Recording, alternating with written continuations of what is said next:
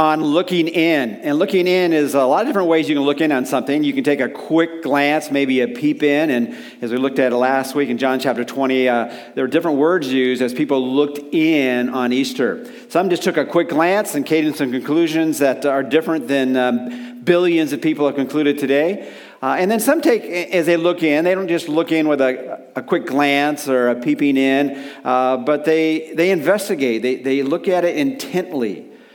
Uh, but sometimes, even when you look intently, you don't always see what's there. I don't know about some of you men, but I have man's disease. Uh, when I'm supposed to look at something in the refrigerator, my, my wife tells me it's right there in the front of the refrigerator, and I, I'm looking right at it, and I don't what? I don't see it. And, and many people, as they look at Easter, resurrection, Sunday, whatever you want to call it, uh, the event in which changed all of history, They've looked at it intently, but somehow they don't see what's right in front of their eyes. Or, or you can be like John, as he looked in, uh, not only did he look intently, but he saw it so well, it came to the point where some translators take that word to see and say he now knew. He knew what really happened. And, last Sunday, as we looked at Easter Sunday, as we looked in, the whole challenge there was to look in, but also to ask the question well, even if you look in and see what John saw, the resurrected Savior, uh, the resurrected Jesus, well, why is that so important? And really, when you think about it, it's so important because it really changes everything. If you're really looking for any kind of hope in this life and life to come, it's, it's all based on the resurrection. Now, I read that verse last week. I memorized it this week. But blessed be the God and Father, our Lord Jesus Christ, who has caused us to be born again to a living hope, to the resurrection of Jesus Christ from the dead. And so, our hope, at least from this book and from billions of people's experiences, is all based on the resurrection of Jesus. But you know, is uh, as you come to a place like this, you're probably thinking, well, that's what you're paid to say to everybody, right? that's that's your uh, that's your um, that's your vocation, that's your responsibility. And I, I want to let you know, I, I am aware that there are people out there who don't believe the story that we talked about last week, and many of them are on the scholarly level. I was uh, given this past week at one of our meetings an op ed from April 4th, 2021, which was just what? Last week. Some of you are still with me, all right? And uh, there's a man named Bart Ehrman who's a professor at a prominent school. And his headline, and I'm not going to read the article because I really don't like what he had to say, but um, Heaven and Hell, the Immortal Soul. And so it kind of draws you in on this Easter uh, that he's going to talk about. Well, how do I get to heaven and avoid that other place, right? And how, how can I make sure my soul goes to a place where I want it to go? Well, here his concluding paragraph, the opening line of his concluding paragraph, he said, Jesus himself did not share these beliefs. And what were these beliefs? That there is a heaven, that there is a hell, and there is an immortal soul. And so you have scholars out there who will try to debunk this whole message of the resurrection. And, there are a lot of different words that describe people who once appeared to believe but no longer believe. You know, sometimes they would say that they, they backslid. Remember those old words about backsliding if you've been in the church for any length of time? Uh, some are, are now filled with doubt related to their faith. Some now describe as deconstruct. They've had their faith deconstructed. And this is the story of Bart Ehrman. He's, he's, he's a very intelligent man. I've heard him debate uh, other Christians on the whole subject related to this as other ones. And uh, he's very clever when he speaks, and he has some things that he can share. But as you think about this particular event, the resurrection, everything rests on that. Why? Because if that's not true, we have no hope.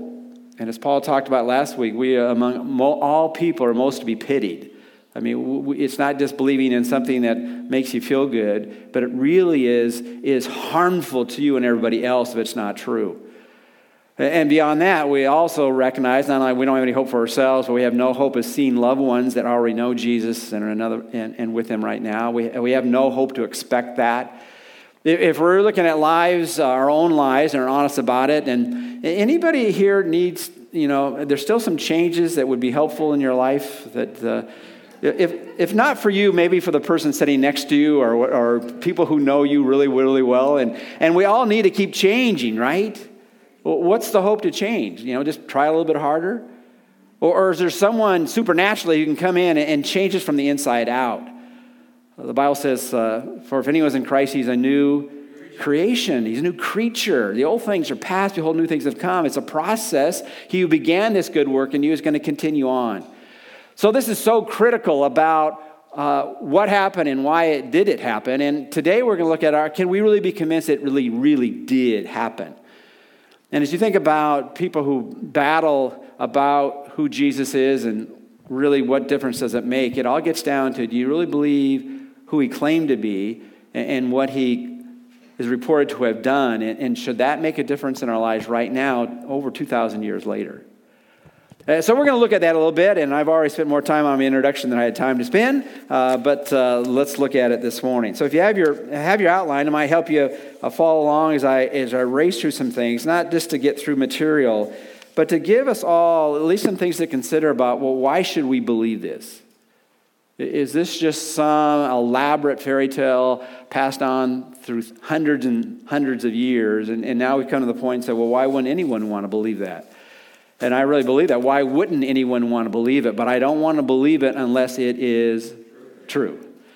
And so we're going to look at this morning, looking at why the tomb is empty. And, really, we titled last Sunday's message, Let's Look at the Tomb, because I don't want to presume that it was empty. But the ones who went to that tomb and they were not expecting it to be empty found it was empty. And, it was, and as you think about something not being where you thought it was, that it was, that usually when that happens in my house, I look around to see who I can blame. Some of you do that as well, right? It couldn't be me misplacing it. It couldn't be me somehow forgetting where I had put it. Uh, and so that's what happened. As they went to the tomb, uh, they found it was empty and they were wrestling to, to somehow figure out how that happened, why that happened, and now what should they do with their lives. So last week uh, we looked at as they came to look at the tomb, some took a peep, some took a glance, some looked at it intently, and some saw and then they knew what actually happened. They looked at the tomb and in it and they found it empty.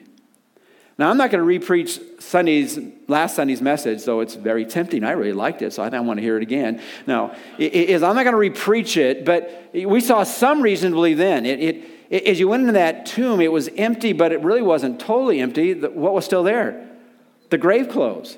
And if someone had taken the body, you wouldn't have expected that to happen. And, and the way it was left, particularly, it looked like it was almost a supernatural departure from that which was in those grave clothes.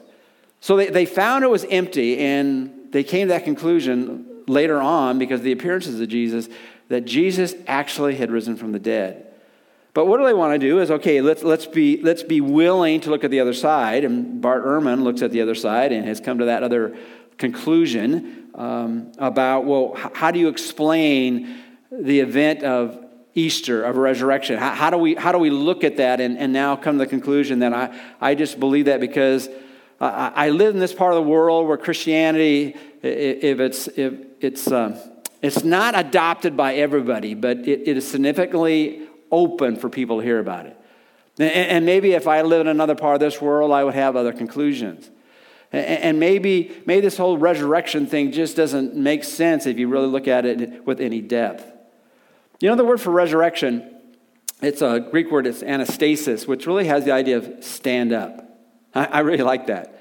Well, what happened with Jesus when he went to the grave and three days later he Oh, you guys are now helping me out preach this message, right? That's what happened. He stood up. Why? Because he now was alive. And, and, and as he stood up, and he did exactly what he had promised he would do.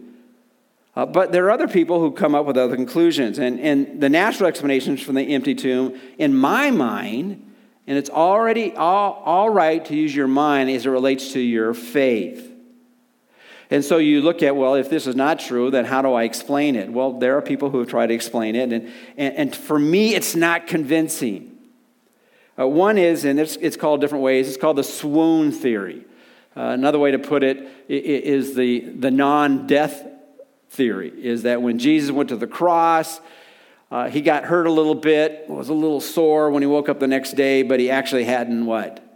Died. And so you're taking people who are professional executors and saying they really don't know how to do their Boy, you're really helping me today. You can just fill in the blanks. Yeah, that's what my wife does to me when I talk with her. When I, when I pause for any moment, she just fills in the blanks, right?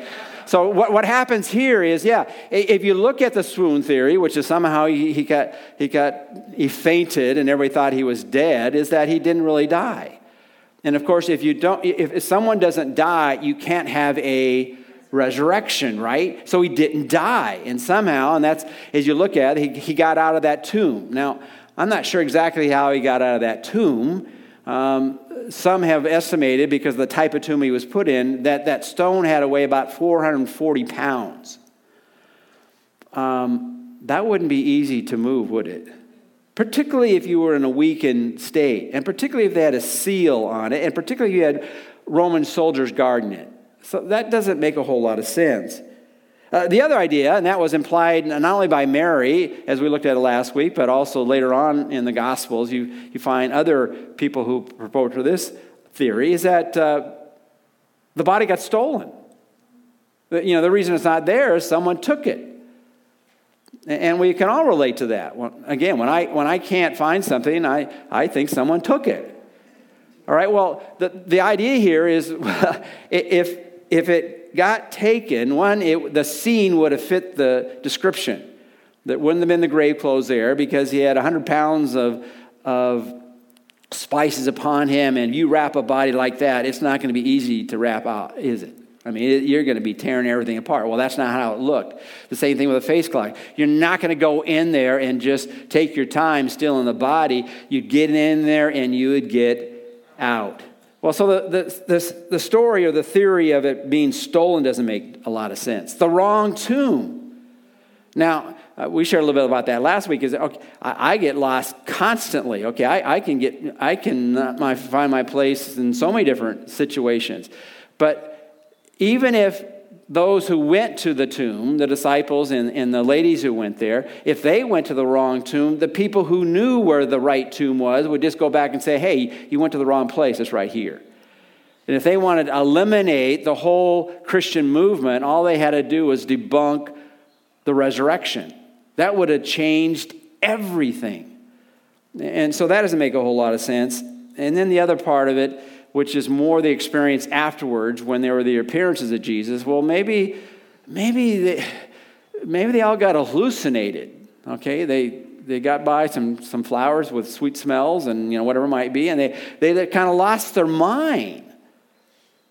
Well, uh, well, if, if you. Uh, if, that makes sense to you, fine. But to have the multiple appearances of Jesus, and at one place, 500 people at one time, they all got to be hallucinating at the exact same moment. And so the, the natural explanations, and there are those who just feel it became a, a story that got bigger and bigger and bigger, it was told. It, it doesn't make a lot of sense as you think about people who are willing to put their life on the line for it to be true. So if it's a tomb that was found empty gives the indication you've got to figure out, well, why was it empty? Well, explain why it was empty. Well, uh, these other natural explanations to me are not convincing. If they're convincing to you, put your faith that Jesus in that Jesus didn't rise from the dead. But for me, it's, it's much more easy to believe because it makes sense. There was a supernatural explanation. And that's because God showed up is that Jesus did exactly what he said he would do. And as you look in the New Testament, at one time it says God the Father rose Jesus from the dead, other times the Son of God rose himself from the dead, and the others the Spirit of God rose from the dead because God rose, t- took his body and rose him out of the grave. And so as you look at that, uh, what needs to be true for that to be true? And again, this is where some people like Bart Ehrman, who is an historian, uh, though he doesn't actually believe this particular point, is one way you can deny the resurrection or the whole story about Jesus is be convinced that Jesus never, never lived, right? Not only never lived, but never died. He'd have to be alive to die. Those who said death first, that's okay. I'll get that's permission. All right. He, you know, is he can't raise from the dead unless you die, and you can't raise from the dead unless you live. So why would we believe that Jesus actually lived? Uh, well, one is you have, even if you don't believe the Bible is inspired, it is an historical document. It, it, was written at a particular period of time by various authors. And so you can look at just their record of all these events. But what you need to understand is that the Bible is not the whole, the only source of information about Jesus. You've got historians back then Tacitus, Josephus, you've got Suetonius, and, and, they all write about Jesus. You have others as well. And, and some debate the authority of those uh, writings, but as you look at them, it sure gives an indication that Jesus was alive, he, he lived. You look at all of history. You, you remember when you had a look up in uh, encyclopedias that were in book form, you know, before you had Google everything? I mean, the biggest section is on who? That's the answer you can always ask. Okay, the biggest section is on who? Jesus. Well, well why is that? Did the whole world get mixed up that there wasn't a man named Jesus? Well, most authorities, even Bart Ehrman, who doesn't believe that Jesus believed in, the resur- uh, in a mortal soul in heaven and hell, believe that Jesus lived. And that has to be true if, if, if Jesus actually conquered the grave. Uh, and I'm going to give you six or seven points here. And there's a man named Gary Habermas who has spent his life writing book after book after book on the resurrection. He, he's going to write another book which is going to be 5,000 pages in length. And, he, and he's, he's bringing up all kinds of other things to really hammer this issue that what we believe in is not just wishful thinking. In fact, he, he, I was listening and reading him uh, just recently, and he said this. He says, When I first started this, most of my um, skeptics truly believed that the facts were on their side. And he said, That's not the case now. For, for most of them, he says, he, he says, by and large, at least three fourths of them now say, Well, you, you have the facts, but I just, I just can't believe it could happen. And why is that? Because they have a, a, a worldview in which they don't have a God. They, they have a worldview in which the supernatural is impossible. But if you do believe there is a God, whether you know him or not, then is there anything too hard for a God that created and made everything? Obviously, God could do anything. And oh, David Hume used to have the whole de- debate about miracles. You know, miracles are just impossible. But what miracles are is when God's providentially and sovereignly decides to change or not use the natural laws of nature and accomplish what he wants to accomplish. And whether it's the virgin birth or the resurrection, you know, this is nothing is too hard for God.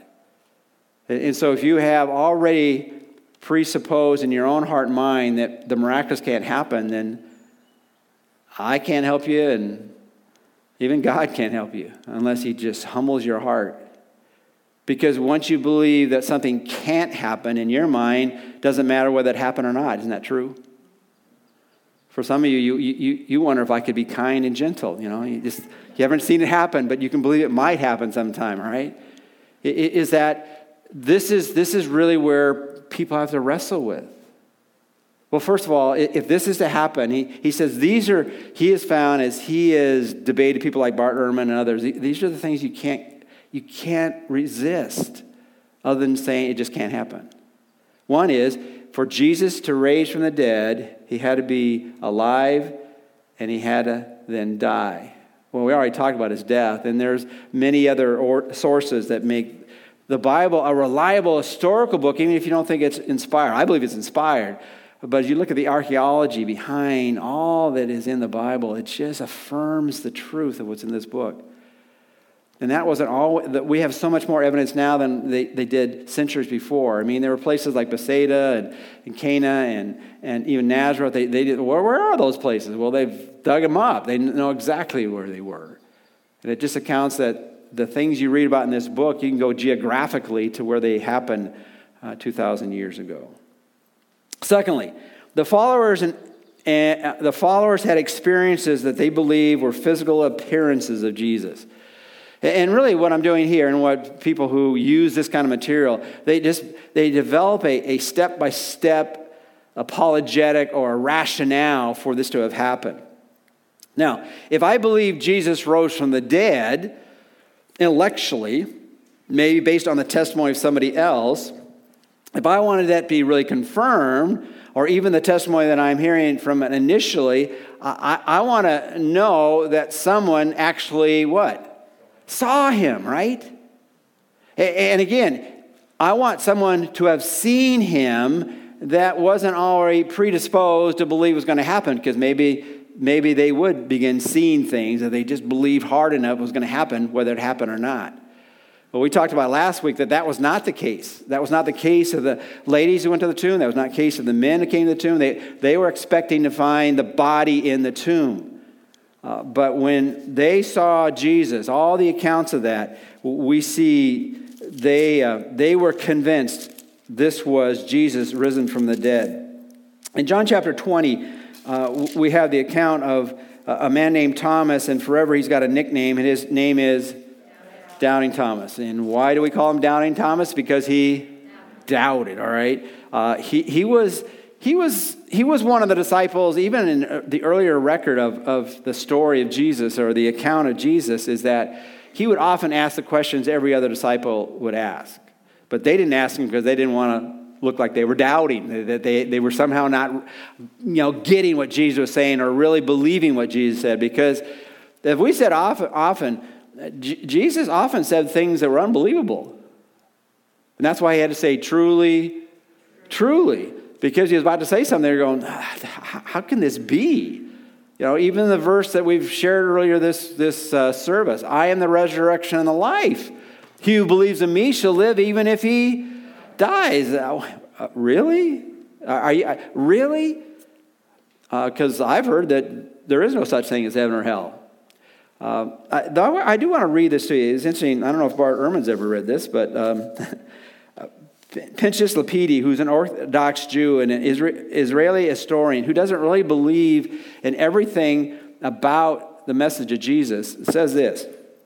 Without the experience of the resurrection, the crucifixion of Jesus would most likely have remained without consequences and forgotten just as were the innumerable crucifixions of pious Jews, which the Romans carried out before Jesus during the lifetime of Jesus, which is interesting. Of the thousands and thousands of people who were crucified by the Romans, anybody have some first names of uh, any of those people? All right, but we do have the message of Jesus. Why? Uh, because of the account of his resurrection during the lifetime of Jesus and up until the destruction of Jerusalem in the year 70. Thus, the Christian faith stands and falls not with Golgotha, the infamous place of the skull, where thousands of Jesus' brothers were murdered cruelly by Roman mercenaries, whom we don't know the names of, but with the experience on the third day after the crucifixion, an experience which was able to diffuse, to refute, even to make meaningful this death on the cross for the community of disciples. Which is what he was saying here. This makes no sense the whole Christian movement upon, apart from the story of the resurrection. And just for free, I'll throw this in as well. It, it, is that there's, an, there's a, a website called Chabad, which is it's a well, it's a it's a strange Hebrew word, but it basically means wisdom and earning, uh, learning, and and being uh, filled with light. But this is what they say about the whole Jewish perspective on this life and is there a life to come. One of the fundamental tenets of the Jewish faith is that the dead will come to life once again in the area uh, in the era of the Messiah. The Talmud explains that all the dead will be resurrected in the land of Israel. The bodies of those who are buried outside of Israel will burrow through the earth until they reach Israel, and there their souls will be reinstated in their bodies. Which, I'm just trying to think what things I'm going to leave in, what things I'm going to take out. you know, as you think about the resurrection, I want you to understand the resurrection eh, demands, as far as from a biblical perspective, a bodily resurrection. it is not just a, a, a, a a rejection of the idea, it is a rejection of the idea, it's only the immortality of the soul. In other words, uh, you know, my body stays here and somehow, you know, whatever is on the inside is going to go float up to some place and I'm going to have an ongoing experience. That's not the message of the Bible. It, the Bible rejects just the immortality of the soul. It, it's also not reincarnation. It, it's not somehow when this life is over, you're going to be made into something else and you're going to uh, actually uh, somehow pay for your sins of being in this human life. It's actually not a good thing, reincarnation. You don't want to be reincarnated. Okay? It, it, it's also not a tr- uh, translation. It's not like beam me up, Scotty. Now, God did that with a couple of people in the Bible, Enoch and Elijah, uh, but that's not what he's talking about here. That was not a resurrection. And then you think, well, Jesus brought people back from the dead, as well as some others apostles. Well, it, it's, it, it's not just a return to this life, then a return to death. The resurrection of Jesus is that when he was resurrected from the dead, okay, he was never to go back into, into the grave. He was never to die again. He was to live forever. And as you think about this, this is the, this is the heart of the scripture. This is the heart of the message is that we look forward not to some ghost-like Casper, you know, experience throughout eternity is that that God has prepared a place for us in which we will get glorified bodies to live with Him forever. And Jesus is the first fruits of that. That was all for free as well. That wasn't in the notes, all right?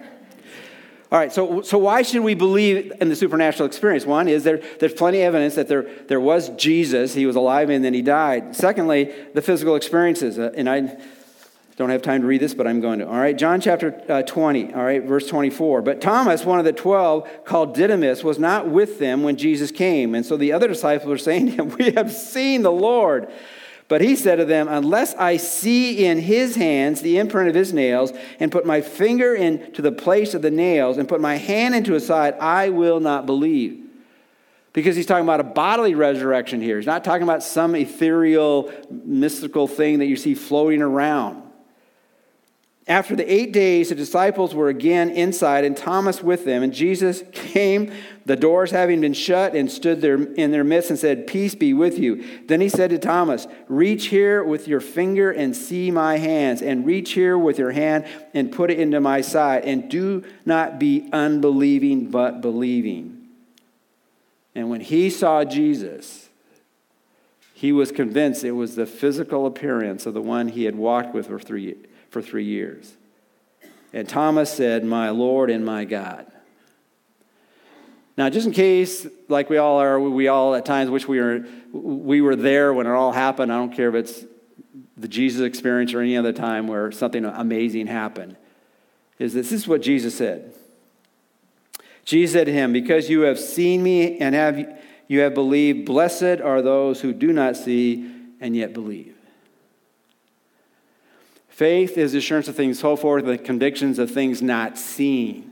Without faith, it is impossible to believe God, for he who comes to God must believe that he is. And he's rewarder of all those who follow him.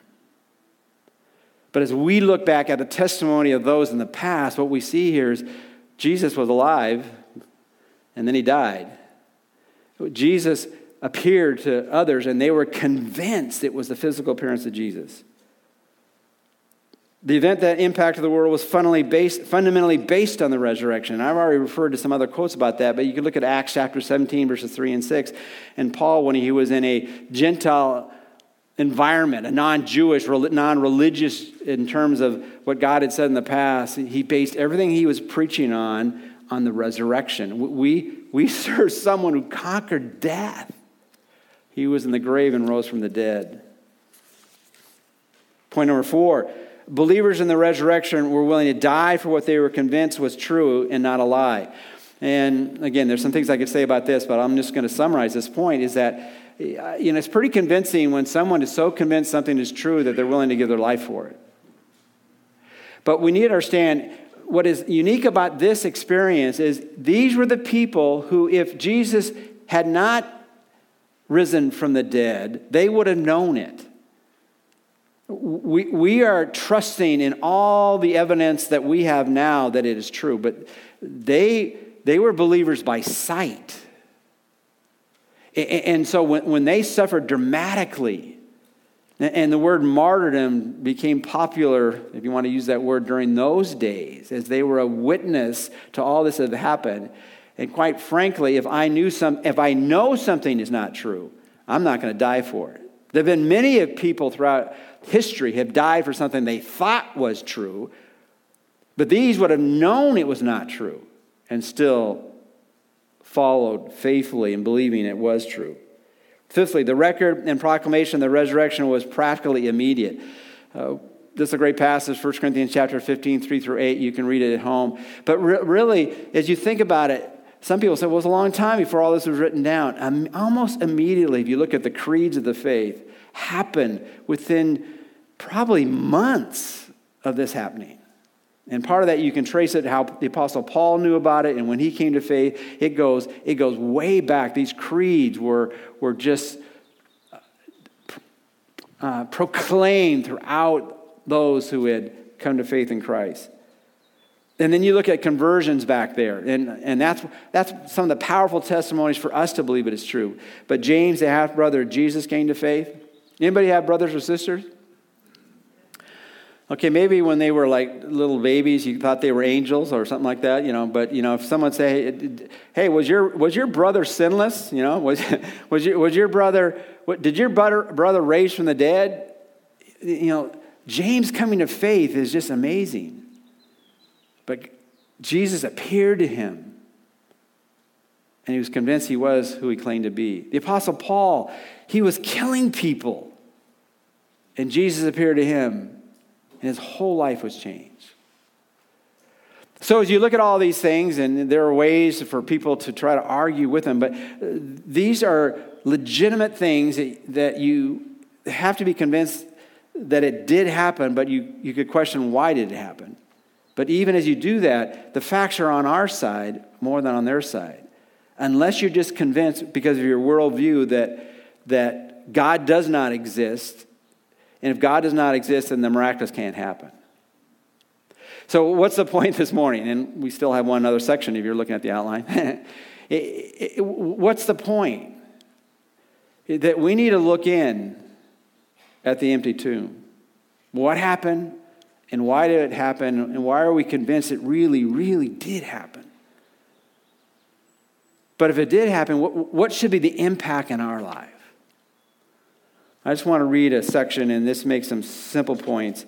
And this is, this is what ought to drive us in, in terms of how we live. This is right in the, almost in the middle of a testimony by the Apostle Paul of his experience in Jesus. And, and, and then he gives some details about what difference did it make in his life. Being with verse 7 in, Philippians chapter 3. He goes, But whatever things were gain to me, those things I have counted as loss for the sake of Christ. And, and he, was, uh, he was a VIP in uh, the, the Jewish world. I mean, he was a very important person. He was a, a scholar, he was, a, a he was a, a, leader, he was a person that people went to, uh, he was a person that, uh, that people admired because of his lifestyle. But he said, you know, all that religiosity that I was involved in, I just count all but loss. All, all is lost. More than that, I count all things to be lost in view of the surpassing value of knowing Christ Jesus my Lord, for whom I have suffered the loss of all things and count them but rubbish so that I may gain Christ. Now, I put it in the outline this way what's the amazing impact of the risen Jesus makes on our lives? Knowing Jesus, it doesn't get any better than this. Now, that's put it in the positive sense. In one sense, Paul was put it in the negative sense to say the positive. He said, look at everything else is just rubbish. It's just trash. In fact, it's, it's skubalon in the Greek, and it really, it really it's kind of, it's got some colorful side definitions. He said it's just manure, it's just excrement, it's just dung, it's just the S word, you know. That's what it is. As I look at everything, if this is true, is there anything better than this? It doesn't get any better than this that God loved you so much that He sent His Son to die a horrible death for you, to pay for your sins and for my sins, and rose again to prove to you that I am who I claim to be. And I've got life for you. I've given you hope. I've given you the, the, the, the, the promise that your life can change. I, I've given you the conviction that you'll see loved ones again who know Jesus. I, have I've given you all this and that, and that you can have a relationship with me. It doesn't get any better than this. But, but then he goes on, and real quickly, verse 9 and may be found in him, not having righteousness of my own derived from the law, but that which is through faith in Christ, the righteousness which comes from God on the basis of faith. His whole life was, was doing everything he could to obey the law so that God would, would be pleased with him and would approve him uh, in terms of eternity. And if, if, if you ever tried to to never make a mistake and never fall back into some patterns you've had before? Have you ever, have you ever tried to be perfect? Have you ever tried to, to reach 100% on everything you do? It never happens, does it? And finally came to that point look at, I, I can know that I am good enough. And in fact, for many people, in conversation I've had with them, you'll ask them, uh, you know, you have to get into the conversation, but you get into the conversation and you ask, well, what do you, what do you think is going to happen when you die? And uh, do you think uh, you're going to go to heaven? And if there is a heaven? And, and most of us will say, I don't know. And then if you come back and say, well, you know, I know. They're kind of shocked by that. And because particularly they know you say, well, I know you. And yeah, you're, you're okay, nice guy. But uh, how do you know you're good enough to get to heaven? Well, that's the point. I'm not good enough, but Jesus is, and He's made me good enough. My goodness or righteousness is not received by my efforts, but by faith in what He's done for me. So, what does the resurrection do for me? It, it doesn't get any better this. It, it makes me good enough. And then verse 10, he says this so that I may know him and the power of his resurrection and the fellowship of his sufferings, being conformed to his death and that's a passage you can try to unpack in so many different ways, but I, I put it this way relying on Jesus, it gives you all you need. Um, I think all the times, many times, we, we, we wish we had a little bit more going for ourselves. But for what we really need, we've got all the power we need. We got all the strength we need. We have all the resources we need because it's found in the resurrected Savior. And it's demonstrated by the resurrection power. And when we go through difficult times, the fellowship of his sufferings, it means that, look at, God doesn't waste a pain in your life. He doesn't waste a hurt in your life. And some of us feel damaged by what has happened, what is happening, or what we fear is going to happen. Isn't that true? And he said, look at, the, the, the, you have a, a fellowship, you have a koinonia, you have a communion with the sufferings of Jesus. That no matter what you have gone through, are going through, or will go through, Jesus goes through it with you. I'll never leave you or forsake you. And as we respond to suffering in the right way, we become a testimony to Jesus. But he prepares us for whatever might happen or has happened. And then he says, and conform to his death. Death the, for us, the death of the old life, but now being born again to the new life. That's all we need. And the thing we often think about, which is the last statement, in order that I may attain to the resurrection from the dead. Being in Jesus means our future is settled. We come to that place where I, where I can honestly say, I don't think I'm going to heaven, or I hope I'm going to heaven. I can say, I know I'm going to heaven. Not in a prideful way because I deserve it. I don't deserve it. Not a prideful way because I'm better than anybody else. I'm not better than anybody else. But I can know I'm going there because Jesus said, I'm the resurrection and the, the life. He who believes in me will live even if he dies. And, and, and so you put your faith in the one who died and rose again and take the offer he gives us. And we can, we can know where, what our future is all about. I didn't put a so what on this message, but the so what is Let's be convinced in what we believe. And then, if we're convinced in what we believe, then let's live it out. And as we live it out, let's share it with others for His sake and for His glory. Let's pray together. Father, we thank you for who you are and what you've done. We thank you that our faith is based on that which we cannot see, but we can know. Know it is true because you've revealed this truth in so many different ways that, that gives us a confidence in that what we believe is actually true.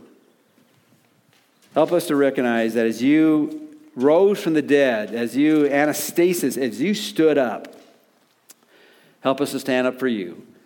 And we praise in Jesus' name. Amen.